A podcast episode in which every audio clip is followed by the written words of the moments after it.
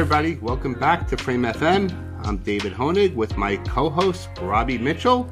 And today we are thrilled to have Gregg Johnson, CEO of Invoca, on the show today. Gregg and I have gone back for many years, back in the Salesforce days, and we'd love to talk to you about what you're doing today and the incredible success that you've seen with Invoca. So, Gregg, welcome to the show. Thanks to you and Robbie for having me. And Honig, it's always such a pleasure to see you. And I hate to sound like an old guy, but reminisce about the old days as well as talk about the new days too. Yes, I would love to. I would love to. Could you start and tell us what Invoca is to the audience? Sure. So, Invoca is a conversation intelligence platform. We mainly serve big consumer brands, mainly digital marketing teams. So, think about consumer brands that spend a lot of money on digital marketing on Facebook and Google but ultimately sell relatively complex or expensive products or services and drive revenue through their contact center. And say some of our customers include companies like DirecTV, a lot of healthcare systems, university hospitals, Dish Network. Typically, these are companies that you as a consumer, you engage with someone as an advisor as part of the purchase process. And so what we help these companies do is understand how all the digital marketing investments they're making are driving those kind of people centered conversions and sales in the contact center. It's amazing. So basically, you're bringing CMOs and contact center leaders together when they were historically and maybe even now siloed. Oil and water. No, it's amazing to me. So, just for background, David and I got to know each other a little bit in our time working together at Salesforce. And so I spent time, and where I met David is, is Salesforce acquired companies in the marketing space. So, companies like you a Buddy Media, Radian6, Exact Target. And so I understood the world of digital marketing pretty well. And I had worked with the Service Cloud team on some product earlier in my career at Salesforce. So I understood the contact center pretty well. And I was just flabbergasted when I got to Invoca uh, how you have these companies that spend hundreds of millions to billions of dollars in digital marketing and make tons and tons of revenue in the hundreds of millions or billions of dollar revenue in the contact center and those people generally don't work with one another. And their their systems and their data don't really connect very well. And that means they're usually pretty inefficient in how they're spending their dollars to drive customer acquisition. And from a consumer perspective it makes for a pretty disjointed experience. So yeah in a way invoca is a bridge between the world of digital marketing and the contact center really infused with ai and understanding those human conversations and a lot of the work that we do is not just about technology, David, but as you said, it's actually about bringing those teams together and helping them understand one another. You know, I think of the world of marketing as like fun, creative people, happy hours on Friday. And then the contact center is a little bit more traditional, managed teams, very closely, much more structured. So there's a lot of cultural DNA difference between those teams too. But if you can get the two working together really well, drives really great customer experience and much better revenue growth ultimately. And with that being said, first of all, it must be a huge challenge, even now, to have those silos broken and collaborate for the greater good of the customer and the company itself. But are you seeing changes in how contact centers are hiring for a different set of skills of those customers that use your technology? Uh, I mean, I would certainly say one of the things we see is contact center teams are starting to talk about data driven technology concepts, kind of like marketers. So, for example, the idea of CDPs or customer data platforms have been very well understood in the marketing world, I would say, for five, six, seven, eight years, right? Like we work with a number of different CDPs. Tealium is a huge partner of ours. We do a lot of work with Adobe customers as well suddenly you have folks in the contact center talking about that data profile, talking about orchestration. And so you're starting to see some convergence in how the two teams talk about the customer journey and how they talk about data and how they talk about delivering that seamless customer experience. But they're oftentimes just coming at it from very, very different directions and have very different sort of priorities in terms of what they're trying to accomplish and how they think about the world. Where does Invoca sit within the the CDPs of the world? I would say if I step back for a second and I say, what is at the core of Invoca technology? I would say it's a couple things. Number one is bridging what in the marketing world is called online to offline customer journeys. It's just kind of this connection between digital and the contact center. So that's number one. Number two, we're an integration company. We integrate with everything. So we integrate with Google, Facebook, sort of trade desk, anything in the digital advertising world, CDPs, CRM like Salesforce and Microsoft Dynamics, contact center platforms like NICE inContact or Genesys or Twilio, Five9. Also, I would say we're an AI company. One of the reasons that I was really interested in coming to Invoca in 2016 is I've done a lot of work at Salesforce around unstructured data, kind of human to human conversations. And I was really intrigued with Invoca because Invoca was very early to trying to understand the meaning and the intent in human to human voice conversations, even back in the days when nobody really knew what an Alexa device was. So for us, it's really about those three things is how do we take data around the digital journey and connect it to conversations? How do we use AI to understand those conversations and, and get structure around it? And then how do we integrate that data everywhere, essentially in the front office kind of customer engagement stack? So that if you're a marketer, you're making better decisions. If you run an e-commerce part of a website, you can understand, hey, why are people bailing out of e-commerce and actually speaking to an agent in the contact center? Is that a value added human interaction? Like when I'm getting a mortgage for the very first time and I'm super nervous, is that mortgage going to fund in time? Or is that a waste of time where like I'm AT&T and I'm just adding a $10 Apple Watch add-on to my monthly subscription. And like, frankly, I shouldn't have to talk to an agent to do that. And then we help contact centers so that when an agent picks up the phone, they have an understanding of what you as a consumer are interested in. We ran a really interesting project at DirecTV where we simply put in front of the agent what was the consumer searching for on Google and what landing page did they look at? And so we could see things like, hey, this particular consumer is looking for premium Major League Baseball content. They got to a landing page that had a bunch of information about premium Major League Baseball content. Agent picks up the phone, is like, hey, how's it going today? If you sign up for a two year subscription of DirecTV, we got a special where you get 15% off, you know, our premium Major League Baseball content. And the consumers like it's like this moment of serendipity. They're like, "Oh wow, that's that's amazing. That's exactly what I'm interested in." What's interesting is their sales conversion rates when they did that doubled.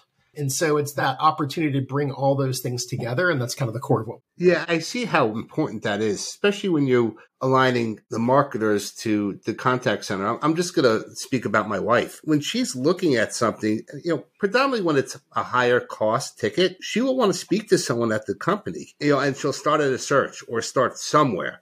So I imagine the cost of the ticket using your solution is quite higher than others because it is touching a contact center. Is that something? Is that true? It's completely true. And and the thing that I think there's a ticket element item to it. So like one of my favorite customers of ours is barbecue guys. I don't know if either of you are into grilling or outdoor barbecue. I'm, oh, I grew yeah. up in the South. I love grilling. And barbecue guys actually has this amazing combination of digital and human interaction where I'll give you two examples. Like four years ago, I was my old Weber kettle charcoal grill that I had had for like 15 years. Finally, I needed like a new one. And I went out and I read through all this great content the barbecue guys had about the three different Weber kettle grills. And initially, I was going to get the most expensive one. And actually, when I read the side by side comparisons, all the details, like, you know what? I only think I need the middle one. And so, like, their digital content helped inform me to make the right buying decision.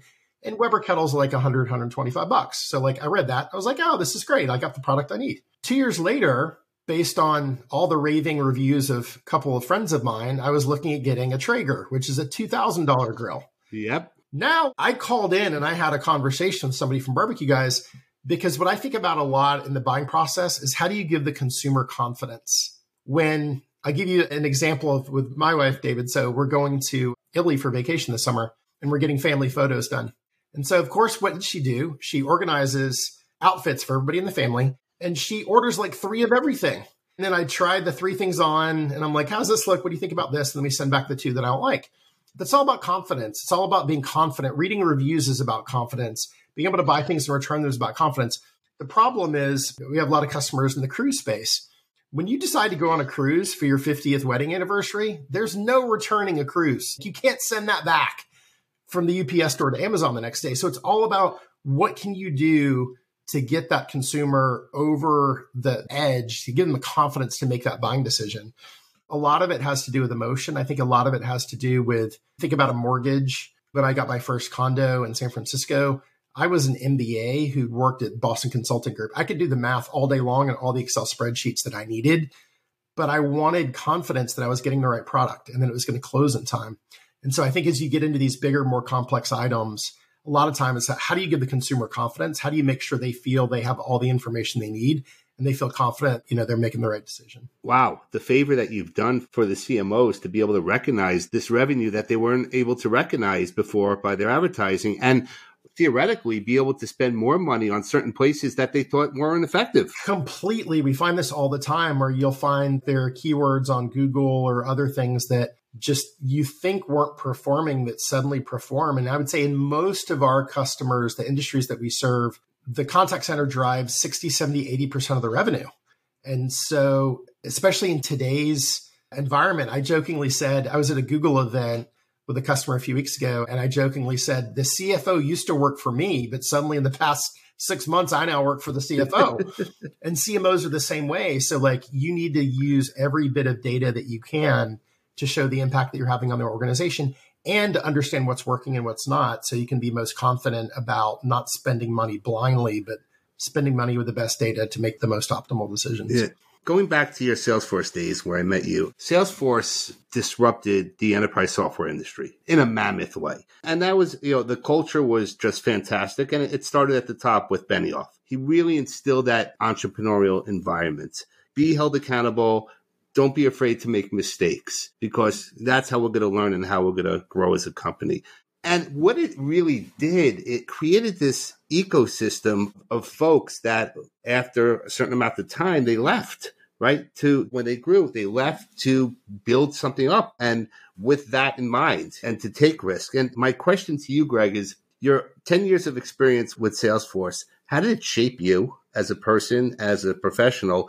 And how did it inspire you to reach higher and have the confidence to take on a CEO role? Yeah, I think there are a couple things. Number one, actually, I'll get emotional for a second. The thing that is most amazing to me about my Salesforce experience is the people are just absolutely amazing.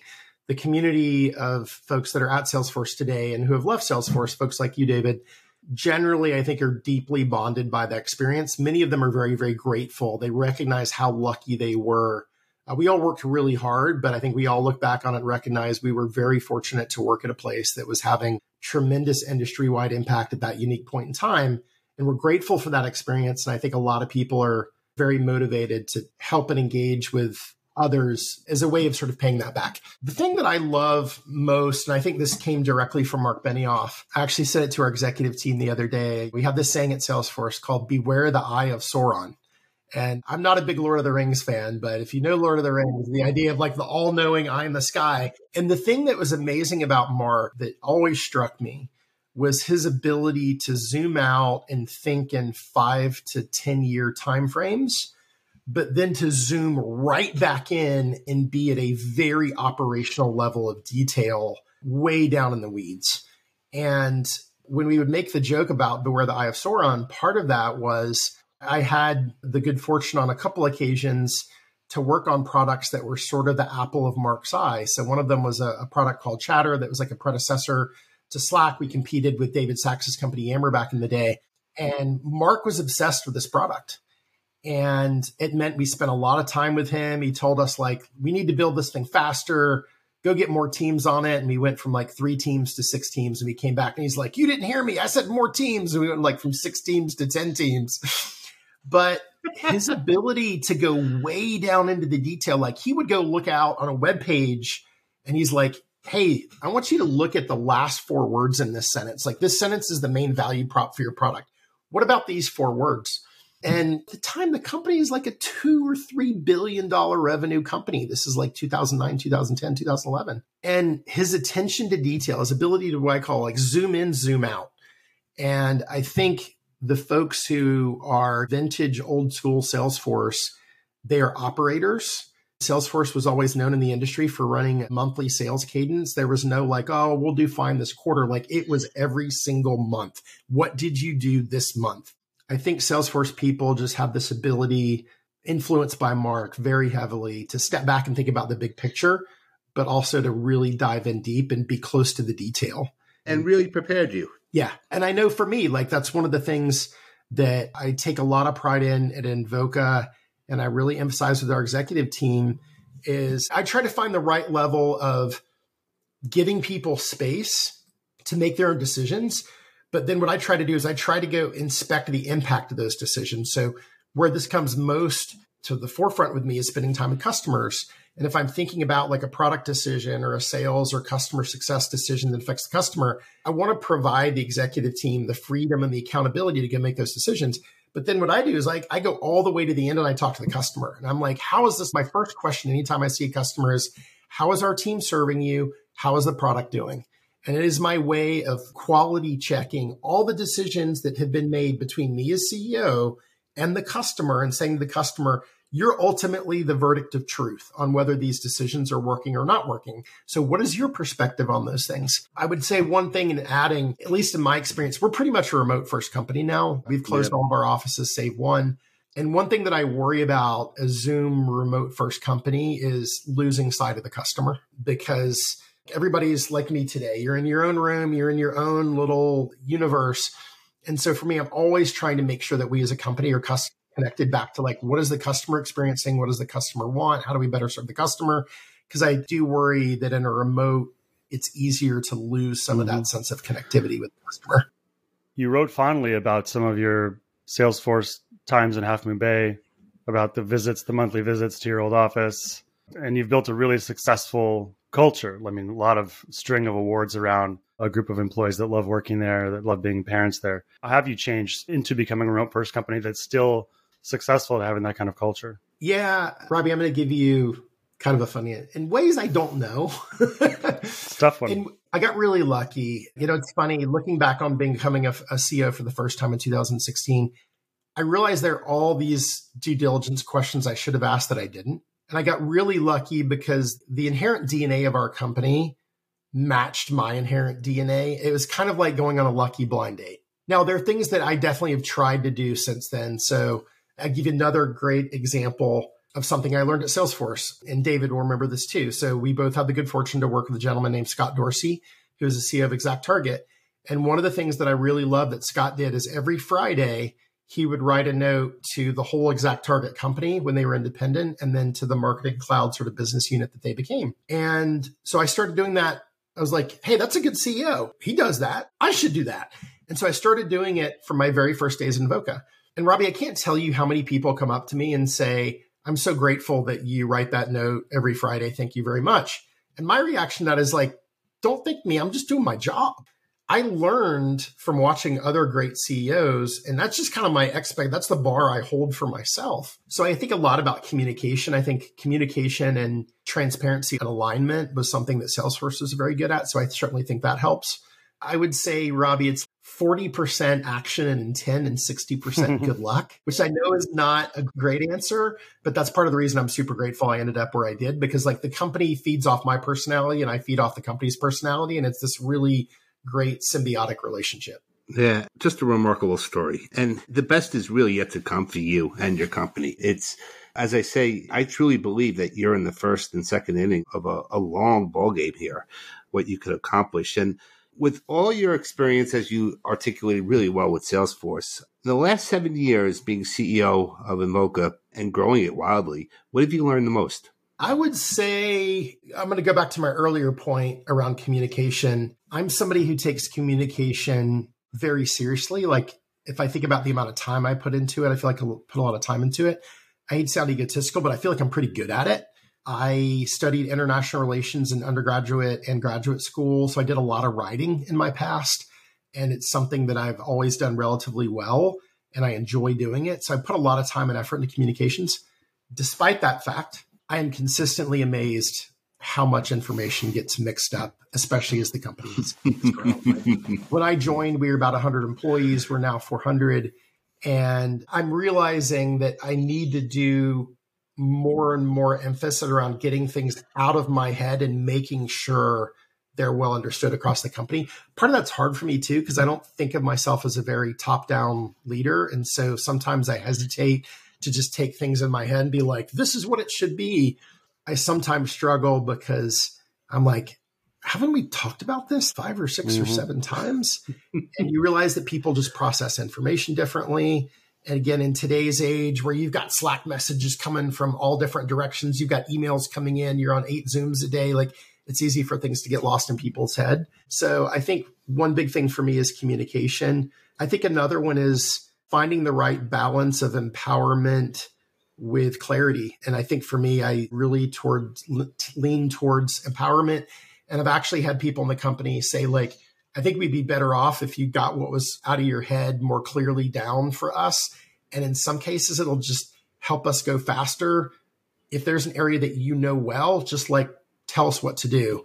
An area that I'll mention, I think it's a really complex area in a lot of software companies, is pricing. A lot of people don't have a lot of experience in software pricing. I was fortunate to do pricing on a number of different products at Salesforce.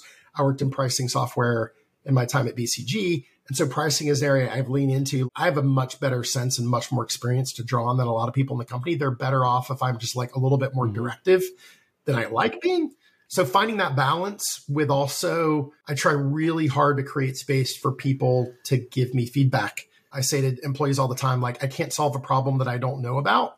And so I really try to make sure people feel comfortable talking to me about things. I always know that my title will make people hesitate but I try to make it as clear as I can that there's opportunity to give me a read. Because as a CEO, one of the things I worry about most is do I really know what's going on in the business or am I getting like these filters of people telling me things that I want to hear as opposed to what's really going on? So trying to find ways to build relationships through script levels and random meetings and, and just really trying to be open to what people are saying so that I can have a very real sense of what's going on in the business. Because if I don't have a real sense of what's going on in the business, I can't help improve it. Thoroughly impressed with Gregg. Yeah, $100 million of ARR with 400 people, which in my mind means that you clearly have a disciplined approach to growth. Yeah. And talk about that because there's too many times where I see companies with half that revenue and more employees yeah. than you have. Clearly doing something right.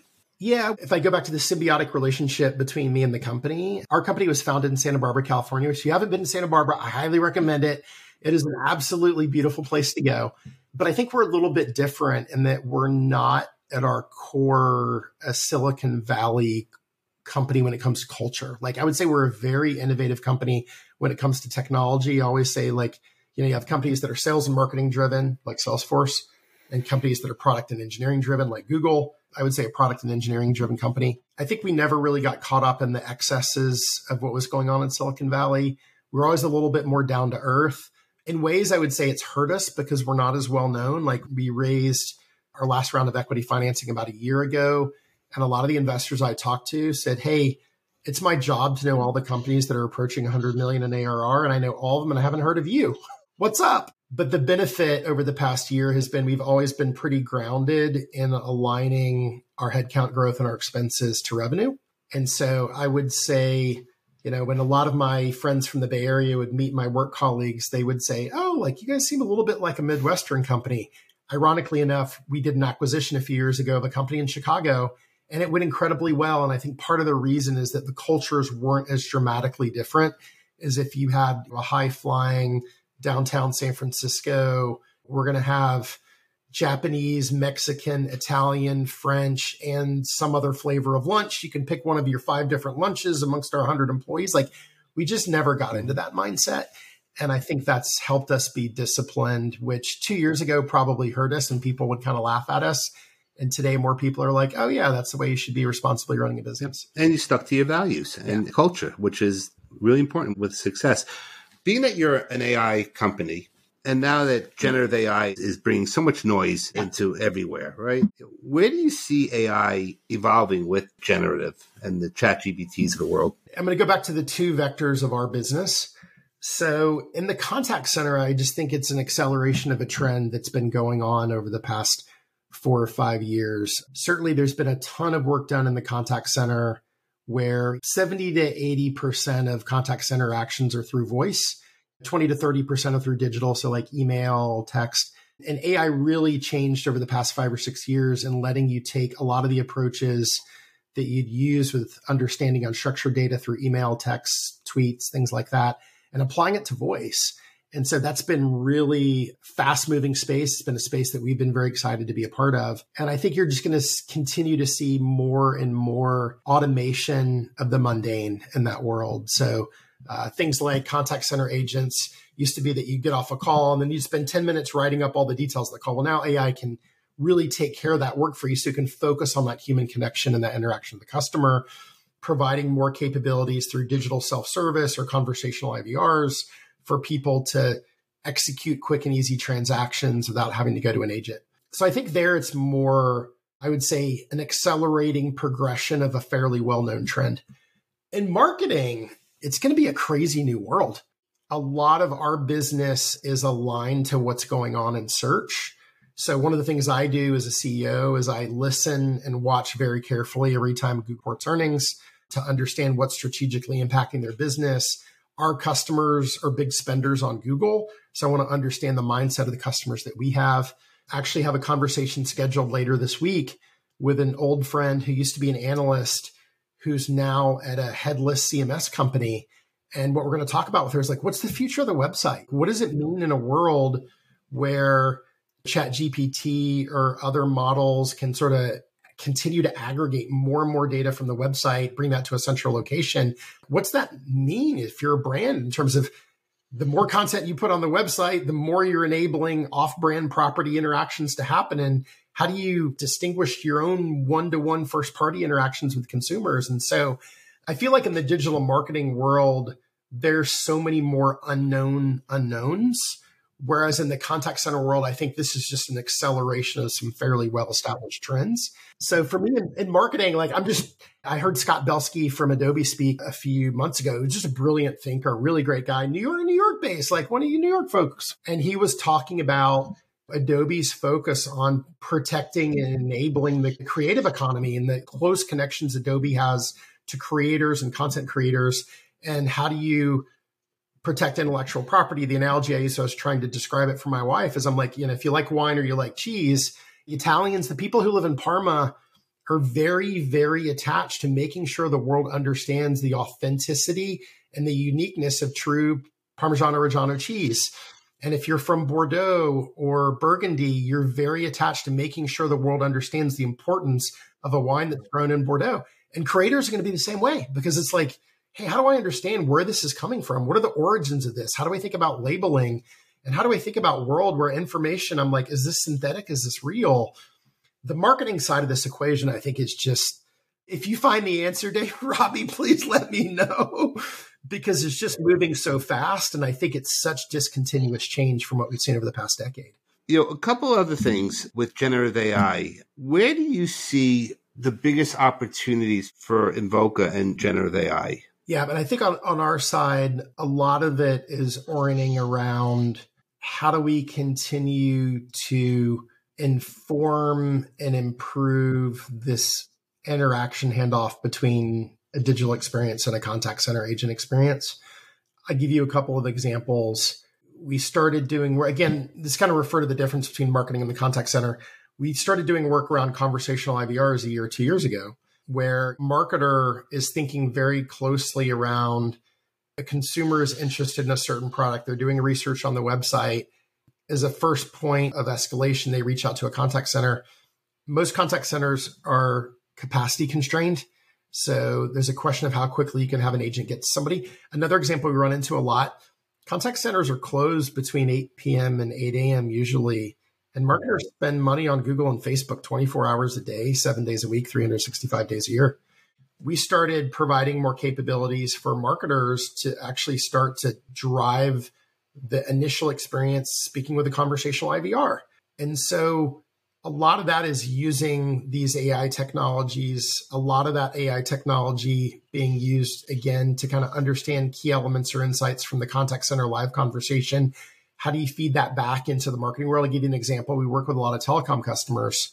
Every year in September, new iPhone. I call in and have a conversation with a wireless carrier saying, Hey, I'm thinking about switching carriers. We've got four iPhones. What would it cost if we all moved over from provider A to provider B and we get new devices, et cetera, et cetera? And I end that conversation and I probably won't make a buying decision. Like I'm just doing some research. And then I go to that company's website and the first thing they have on their homepage is a promotion for the new Android device. I just physically told you we're an iPhone family. Like I've got four Apple TVs, I've got iPhones, we've got AirPods. Like I physically told you what we want. So using the AI capabilities to transform that data and put it in a highly structured format where I can go take that data, plug it into Adobe Experience Manager and make sure that when I hit the homepage, oh, actually, we know who you are. We're going to reflect that human to human conversation in what we're doing. So I think in ways, there's a lot of perception that generative AI is taking the human element out of things. Like you can do more with automation. You can throw a bunch of content at Jasper, and Jasper is going to help you come up with like whole new blogs and landing pages and content for your website. Part of what we're trying to do is we're trying to use AI to embrace, enhance the humanity in the relationship. How do you elevate the human touch and use it to connect it better with all the digital interactions? But I certainly think there's a lot that's happening in the generative AI world around digital and digital content as well. That's amazing. Usually we end the the podcast with a couple of questions about you as a human. Tell me something that maybe your employees don't know about you. I have to start with the thing that you know about me that all the employees know about me, which is I have a huge sweet tooth. this is a com- this is a tactic I use at business dinners all the time. That is a combination of personal preference and uh, CEO practice. Like you realize as a CEO, anytime you're in a room, like people are waiting for you to talk or you to make a decision, and I very deliberately do not talk a lot. One of my sayings I use in our executive team is CEO prerogative, which means I'm going to go last because I know the minute I say anything, everybody else is going to change their answer. So when I'm out at business dinners, I always, there's that moment of awkwardness after dinner where a waiter comes up and says, Would you like a dessert menu? And everybody's kind of looking around the table. And I'm always like, Yes. Always order and employees joke around with me that I have a big sweet tooth and it's because I always want dessert. That's like 70% of it. But 30% of it is I know that gets you 30 more minutes of conversation with a and if a customer really wants to leave, they'll tell you. But if they hesitate, that's actually a sign that they want to stay. And we were at dinner with a big telecom customer a month or two ago, and like we'd had dessert, and I could kind of tell like people weren't finished talking. And I'm like, can I see the dessert wine list? And everybody's like, there goes Gregg again. I'm like, I know why you think I'm doing this, but why I'm really doing this is I'm trying to make sure that we get more time with the customer. And what is the dessert of choice? I do not discriminate. I love them all. No, I'm a huge fan of ice cream. I actually did a year of grad school in Italy. And so I am a devoted fan of gelato. I thought about when I was in business school in Philadelphia, a woman had opened this amazing new gelateria about four blocks from where we lived and I was debating between year one and year two of business school. Do I do a summer internship at tech company or do I do a summer internship at the gelateria, learning how to make gelato? I chose the tech company path. Part of me really wishes that I had chosen the gelateria. I think it's safe to say you made the right choice. I, well, you know, like long term career, I ended up in the right place, but my gelato making skills still aren't as good as they could be. So, uh, yeah. Well, you know, you could do. You could have your kids and get a piece of real estate and have them open up a gelato ice cream store. I'm excited because we're in Italy this summer. I've already scheduled a gelato making class with my middle son who likes to cook and myself. And I won't reveal whether I did that for him or I did that for me, but right. let's just say both of us. Gregg, I, I, saw I saw a video of you sure. entering stage in a space uniform. And I'm curious whether how much being a parent has influenced the way you are as willingness to make fully yourself. I'm so glad, Robbie, you said that last statement. One of the statements I always say is part of leadership is about one's willingness to embarrass oneself and just not take yourself too seriously. Yeah, there's actually there's two funny videos. I'll send you another one. That was actually for a, a company kickoff that we did during the COVID era. And we had sort of a space theme. And so I took the musical theme from um, the Space Odyssey movie and put on a spacesuit, which I don't even know why. Uh, they sent me the, one of our marketing teams, and I like walked up. Is it this one where like I walked up in our backyard and it looked like I was coming from outer space? Even better one is somebody on our marketing team. We were doing a launch event around our contact center product two years ago, and they wanted to talk about performance and data. And they found this awesome speaker, a woman who uh, graduated from Stanford, studied engineering, and now is a professional race car driver and they wanted me to do an opening skit about because I'm from the South originally, how much I love NASCAR. And the funny thing is, I don't know anything about NASCAR. Like I've never been to NASCAR. so our product marketing lead had all these lines talking about like, you know, when Jeff Gordon got in a fight with such and such. I had no idea what he was talking about, but I'm like, okay, I'll go along the role. That video is on YouTube. I cannot tell you how many business meetings I have taken with bankers, partners, whoever it may be. And one of the first things they'll say, or maybe at the very end after the meeting, they're like, Hey, Gregg, like we saw that you're a huge car racing fan. Like I love car racing too. What did you think about XYZ? And I always have to reveal to them, like, I don't know anything about car racing. That was actually all a big practical joke. But I think, Robbie, like being a parent just teaches you their more important things in life. And I do think part of being a good leader is being willing to embarrass yourself in front of people. And so I think my kids get a good laugh out of that and probably help teach me not to take myself too seriously. Amazing.